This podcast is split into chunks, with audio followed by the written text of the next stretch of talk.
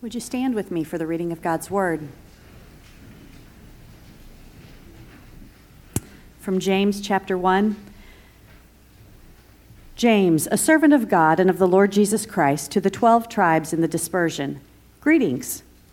Count it all joy, my brothers, when you meet trials of various kinds, for you know that the testing of your faith produces steadfastness.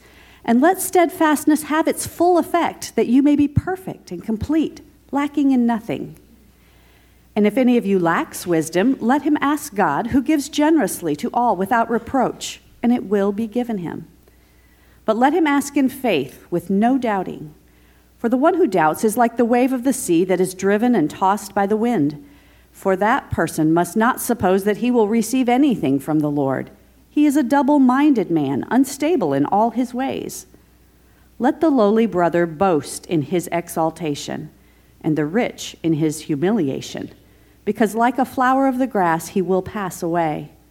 For the sun rises with its scorching heat and withers the grass, its flower falls, and its beauty perishes. So also will the rich man fade away in the midst of his pursuits.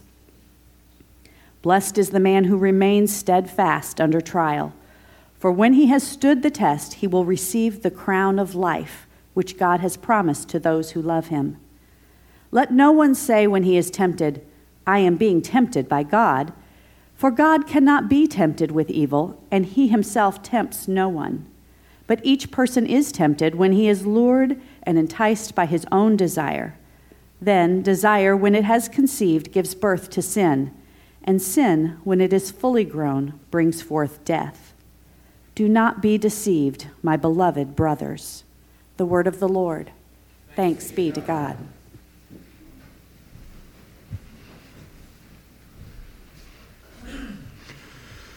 We've just finished a sermon series that was topical and in the Old Testament, and so we turn our attention to the New Testament and to consider a book in its entirety. We find ourselves looking at the book of James. James is one of my favorites, mostly because it is so pragmatic. James is very interested in giving you practical advice, practical wisdom on how to live a godly life in the context in which you find yourself. There are a few other aspects uh, of James that I think are important to mention, even as we start the series. To be thinking about the book of James and to be thinking about why it's a, actually a great book with which to start a new year. First, if you know the book of James, you know that there's sometimes perceived a tension between James and Paul. By the time we get to chapter 2, we'll read James say, So also faith by itself, if it does not have works, is dead. Right? James says if your faith doesn't have works, it's not real faith at all. Well, Paul does place an emphasis on faith as the sole instrument of salvation. Now, this tension is largely perceived. Paul will say that works are essential to demonstrate faith, as James is also saying. But James does put kind of an acute emphasis on the needs for faith to be w- proven by works. And so, one of the things we're going to be doing as we move forward is not simply as we wrestle with our faith and ask where we are in our faith. It's not simply a question, well, what am I thinking and what am I confessing? It's a question of what am I actually doing? What works are on display that give me evidence of my faith and give the world evidence of my faith? Secondly, James is fascinating for a number of reasons. In fact, I'm going to tell you seven quick tidbits about James, and I want to see if you, you can start to hypothesize something that would explain all of these seven aspects. Number one, there is no concern for church structure or authority. Number two, the substitutionary death of Christ receives no attention. Number three, there is no emphasis on inclusion or union with Christ, which is the most important thing to Paul. Number four, no mention of Jews and Gentiles in their relationship. Particularly interesting because James is the one who oversees the Jerusalem Council in Acts 15. Number five, no reflection on how Jesus fulfilled the expectations of the Old Testament. Number six, suffering is not evaluated in light of identification or completion of Christ's suffering. Unlike Paul and Peter, James advocates endurance because it pleases God, it brings maturity, and someday will be over. And seven, James reflects much of Jesus' teaching but there is nowhere a quotation of anything that we have in the Gospels. In other words, James seems to be very intimate with the, with the teaching of Jesus. Not necessarily surprising, given that historically James is considered to be Jesus' half brother, a brother, a brother born later to Joseph and Mary. Right? That he would, it's not surprising that he would be intimate with that teaching. But there doesn't seem to be anything circulating. Um, you know, this last part is saying that there's no reference in James to anything that's written, either by Peter or Paul or any of the gospel writers. So, if you put all those in a stew pot and stir them together, what do you come up with? James may be the earliest book of the entire New Testament for all of these reasons. Probably written in the early 40s. There's no evidence that Paul's letters are circulating. There's no evidence that the Jesus tradition has been written down at this point in time. There's not even any evidence yet that the Jews and Gentiles are butting heads in how they understand the effect of the work of the Messiah. So we're looking at the basic foundation stones that were put in place for the early church. As we begin 2019, what a great question to ask. Are we really having the foundation stones that were put in place first? Are they put in place in our lives and in our life as a church as we move forward into 2019? And then, third, as I've suggested, and as uh, Zach mentioned, James is a book of wisdom. In fact, it's the only book in the New Testament that's considered wisdom literature. And as such, it invites us both, as we'll see today, to ask God for wisdom, but then to really pursue it by reading this book. And for James, wisdom is not something that you simply have a clever answer to a, to a hard question. Wisdom is that your entire life would be ordered right, to engage the wisdom of faith. And that's what we're after as we consider James over the next 12 weeks. What is it to live the wisdom of faith? This week, what James puts forward to us first and foremost is that uh, there's a wisdom that is required for trials. It's interesting that James starts there. Already the church is suffering because James begins immediately to deal with the trials that is coming upon them. And if you've lived any degree of life, you know that a trial is a fork in the road for a Christian.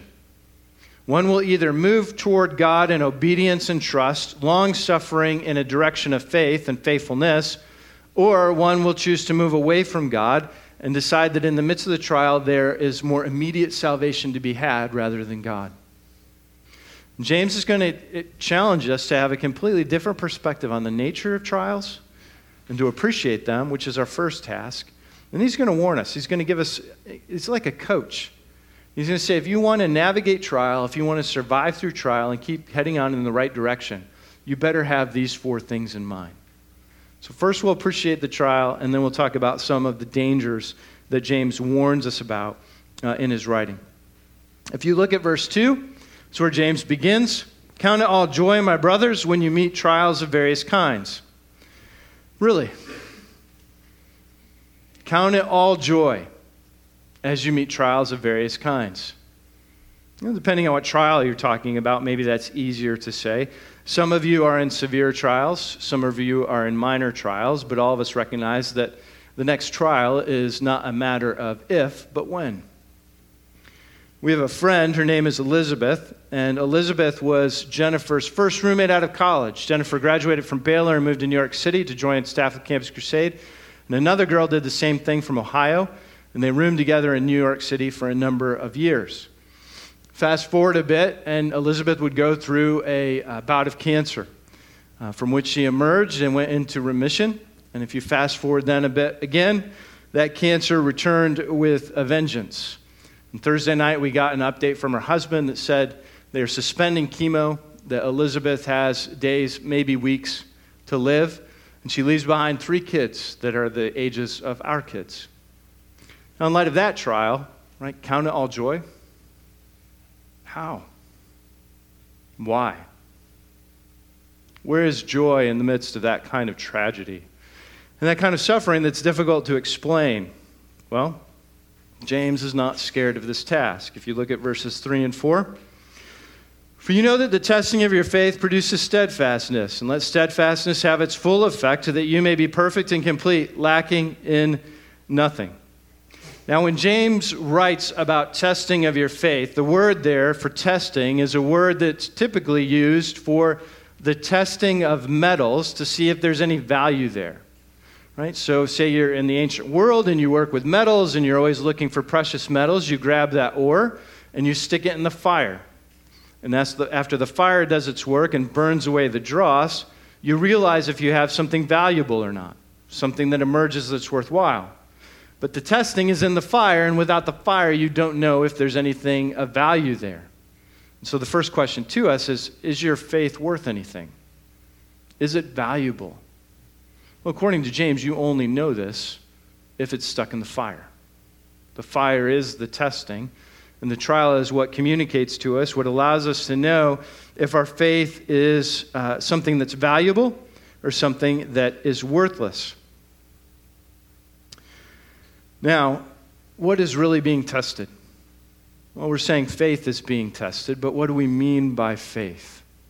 There's a big challenge when we read the New Testament because after the Enlightenment, faith in the church often gets reduced to something that we think about in our mind, or we say it's something that we confess, but it becomes very uh, superficial. In a biblical sense, particularly when we look at the Hebrew concept of faith upon which the Greek concept of faith is being built in the early church, the notion of faith is complicated and deep and all encompassing.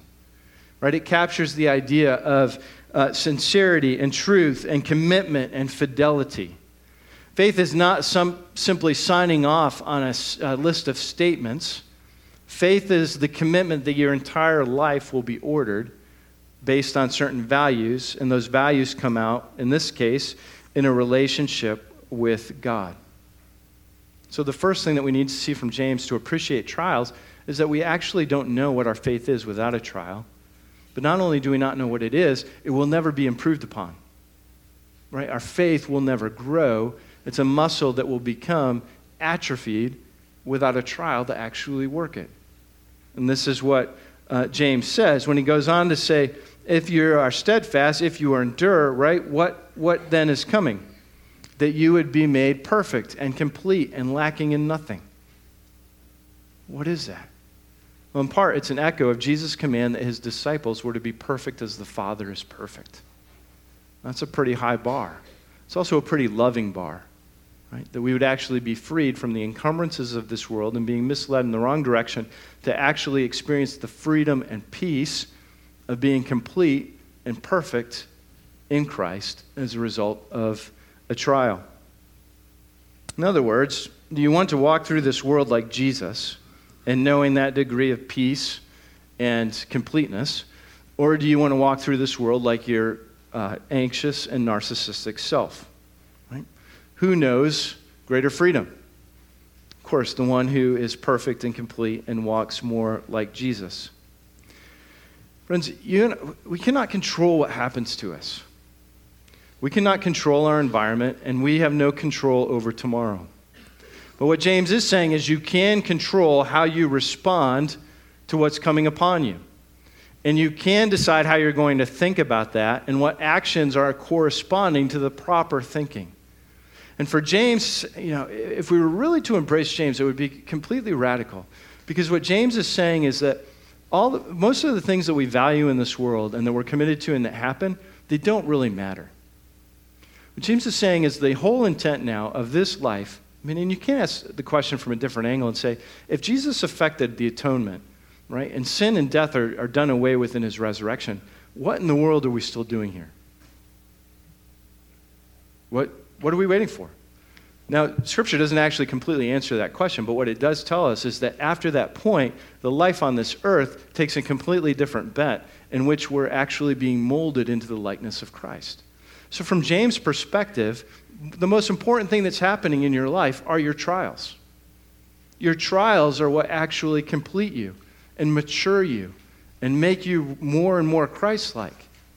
When we think about our life, what's really the most important thing to us? Well, all the highs, all the successes that we want, right? Everything that we think that we can deserve or earn or achieve to make our name great.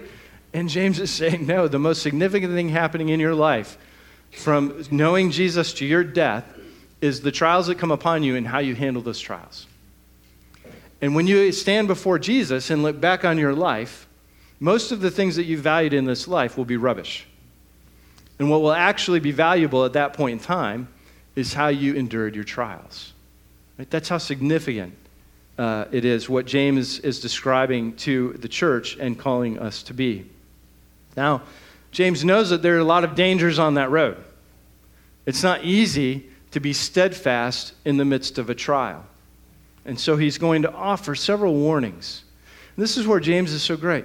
Boy, if, you, if we want to be a people who encourage one another in the midst of trials, this is, this is coach stuff, right? You're sitting down in a huddle, and the coach says, This is what we're going to do. This is what James is doing as he moves forward. All right, so four, four aspects to be aware of in the midst of enduring trial. Maybe perhaps as you're enduring trial, it's something that you need now. Number one is the need for wisdom. It's where James begins with the people to whom he's writing. Presumably, they haven't achieved very much wisdom because what James is saying to them is listen, uh, what you really need is wisdom. And if you lack wisdom, don't be alarmed or dismayed because anyone can ask God for wisdom, and God gives wisdom generously. The trick, though, is he says you must ask with faith. Now, Faith here is not simply the notion uh, I ask and have to be 100% confident that God is going to grant it. Uh, uh, and, that, and so the deliverance of wisdom is dependent upon my being 100% sure. Notice the analogies that James uses to explain what he's talking about. Right? The person who doesn't have faith is like a wave of the sea driven and tossed by the wind. It has no direction or consistency. It isn't able to chart its own course. Instead, it's simply moved by what's happening around it. In the same way, it says a man who uh, asks for wisdom but does not uh, have faith in the asking is double minded, unstable in all his ways. And literally, the person who is unstable in all his ways is a drunkard. Right? Someone who is so intoxicated that they cannot walk a straight line. They don't know north from south. They can't chart a course. What James is saying is that if you ask for wisdom from God and then think, well, maybe yes, maybe no, but I'm going to pursue wisdom from wherever else I might find it, then you really don't have any confidence in God's wisdom being superior to other forms of wisdom. So if I pray on Sunday that God might give me wisdom, and then on Monday I make sure to catch my TED Talk, and on Tuesday, my NPR program, and on Wednesday, make sure I get my Fox News briefing. And all of those roughly are on the same level as the wisdom I believe that God may or may not give. I'm a wave, tossed to and fro in whatever direction the loudest voice at that moment is speaking to me. And I won't be able to chart a course. And why would God throw his pearls? before swine in the sense that you ask for wisdom but don't really believe that his wisdom trumps all other wisdom. This is the first thing that is essential to navigating appropriately any kind of trial that comes upon us. It's the wisdom of understanding the nature of that trial. It's the wisdom of having eschatological hope and knowing what happens here, the significance of it, is that I would endure with steadfastness. The second thing that James warns is that uh, money will not rescue you. And he goes on from wisdom to say that the lowly brother is raised to a high estate, and the rich will learn that their money ultimately means nothing. And so, if you're in the midst of trial, and you may think to yourself, and of course, money is somewhat of a metaphor from, for any earthly resource, and you think, oh, I can handle this trial. I'm just going to exercise my resources. I'm going to figure it out. I'm going to, I've got money to spend in this direction. I'm going to exert control. Now, none of that in and of itself necessarily is wrong unless you think that really is the trump card that's going to save you. And James is saying that's foolishness because in God's economy, right, money and the powers of this world mean nothing compared to what he is going to deliver. You know, to, to really process our hearts, to drive home the point, I might ask you, in the past week, how many times did you ask God for wisdom? And how many times did you think about money? Which do you really believe is going to save you? The third aspect or danger in the midst of trial is to blame God. Look at verse 13 with me. Let no one say when he is tempted, I am being tempted by God, for God cannot be tempted with evil, and he himself tempts no one. Now, a quick exegetical aside. You know that we pray here frequently the Lord's Prayer, in which we pray, Do not lead me into temptation. Okay? Did you catch what we just read? God cannot be tempted with evil, and he himself tempts no one. Well, if James tells us that God tempts no one, why do we pray that God would not lead us into temptation? Frankly, it's a lousy translation of that verse, and most English translations are afraid to touch it because they don't want to be known as the translation that messed with the Lord's Prayer. But it's actually being changed in a number of uh, Protestant Bibles, English scripts. It's, being, it's even uh, uh, on the Roman Catholic side, the Pope even announced that they were going to be changing it a number of weeks ago. The reason I bring this up is it's very confusing if you're always praying, God, don't lead me into temptation, and James says God doesn't actually lead you into temptation. You need to understand that the Lord's Prayer is more, it, the sentiment is, um, God, let me not be left uh, to, to my temptation, or let me not be devoured by temptation. Right? It is an appeal to God to be active on our behalf, but it is not the notion that God might actually lead us into temptation. So, what then are we talking about? Well, we're talking about the danger, even the temptation itself, that when things are overwhelming, we might have a tendency to blame God. You know, the sense where you say, you find yourself tempted to do something that you know you shouldn't do. You think, but you know what? God has let so many stressors rise in my life, and He has not remedied X, Y, and Z. And because He has created this environment, who, who would not sin in this environment? And so I hold God responsible for not changing this in a more effective way. Right? On a comical note, I had a man who was once struggling with infidelity tell me that he held God responsible for making him so attractive. That, right? He found himself in this place of totally serious. Right? How, who could stand right, when he was that good looking. God has spared me that, that challenge. Right? So, in what case or regard, right, do you find yourself tempted to blame God? Tempted to say, you know what, I'm off the hook today for my sin because God has created a temptation that is too overwhelming. Well, Paul says explicitly that God will never te- tempt you beyond or allow temptation to occur that is beyond your ability. But even more so, I think the language here is phenomenal. And you have to pay close attention to verse 14. James says, But each person is tempted when he is lured and enticed by his own desire. So, first of all, notice lured and enticed. Now, that's language that's typically used for the baiting of animals. Whether you set a trap and put some food in the trap to catch an animal, or whether you bait a hook to catch a fish, this is the idea that's being put forward. But what does James say the trap is baited with? Lured and enticed by what? His own desire. James is saying, You bait your own trap. You put the worm on your own hook, right? It's like the person who knows they struggle with materialism and likes to get online but say, I'm not going to do anything here. I'm going to be really careful. But, you know, I may throw a few things in my Amazon cart. And then the trial comes. And the trial weighs down on them, and they think, ah, oh, I just would like some relief. Well, can you believe what God has allowed to come upon me? Who wouldn't go into their Amazon cart and order a few of those things to the house? But you, knowing that you had that difficulty even before the trial, you baited the hook. Right? You put the food in the trap. And James is saying that this is actually our biggest problem when it comes to being given over to temptation in the midst of trial. And don't, uh, don't underestimate how seriously James takes this. If you look at verse 15, verse 15 says that when you begin to go down the road of temptation in the midst of trial, you begin a reproduction of evil. Right? When you have conceived, your, your desire has conceived, meaning that you act on it, you're going to have a sin baby. And then you're going to take care of that sin baby until that sin baby grows up and does what? It kills you.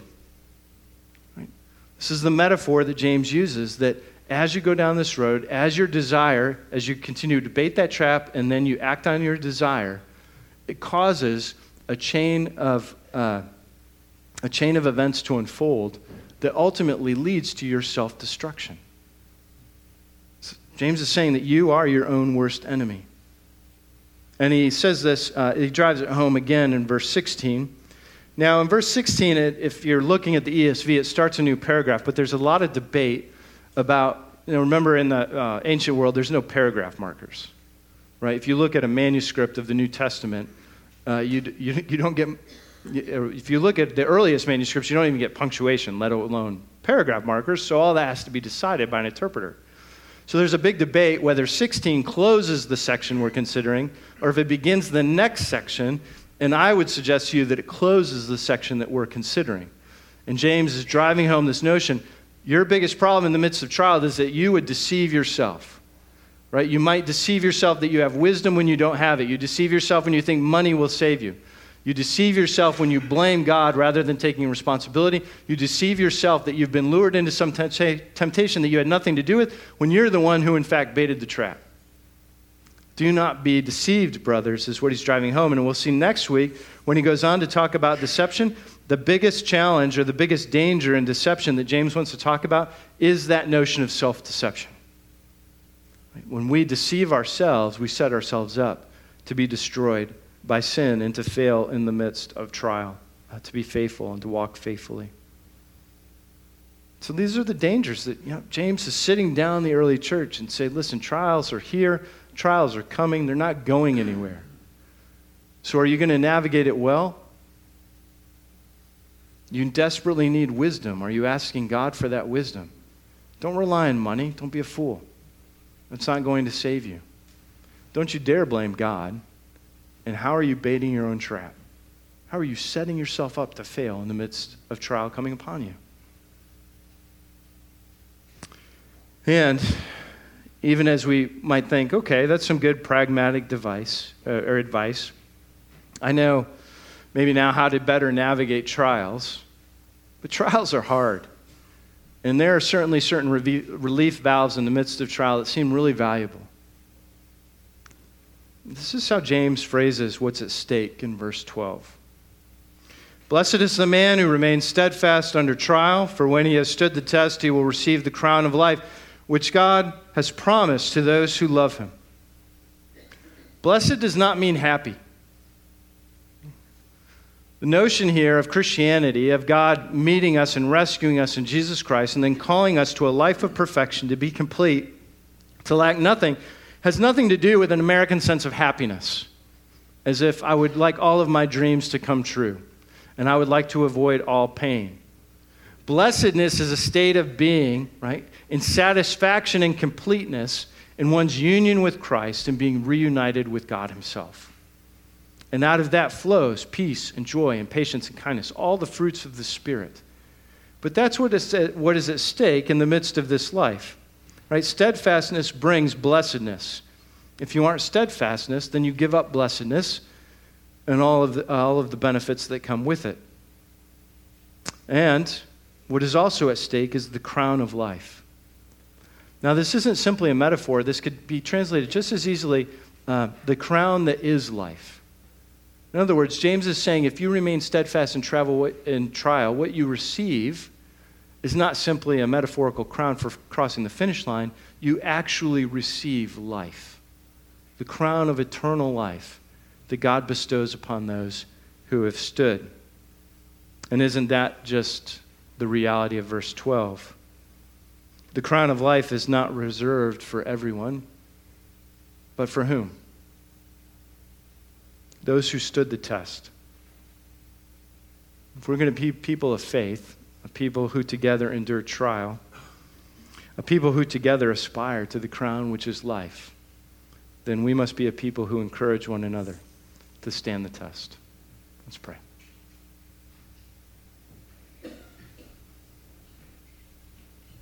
Jesus, we acknowledge that you have endured more trial than we could possibly endure, and it is only by your perfect obedience that we can talk about aspiring to stand steadfast in the midst of trial. Would you forgive us for our weak limbs and our weak knees? And would you meet us this morning at your table and encourage us? Encourage us and strengthen us and help us to, to look forward on that day from which, when we look back, no one will regret the maturity and completeness and perfection that comes with standing steadfast in the midst of trial. Would you help us to be wise? Would you help us not to blame you? Would you help us not to rely upon money? Would you help us to realize, to recognize, to see the ways in which we bait our own traps? And would you free us? Would you free us to be committed to standing fast because we know that the most important thing is blessedness from you and the crown that is life? We pray that you would walk with us on this journey and that you would nourish us for it on the, at this table. We ask you in Christ's name. Amen. Amen.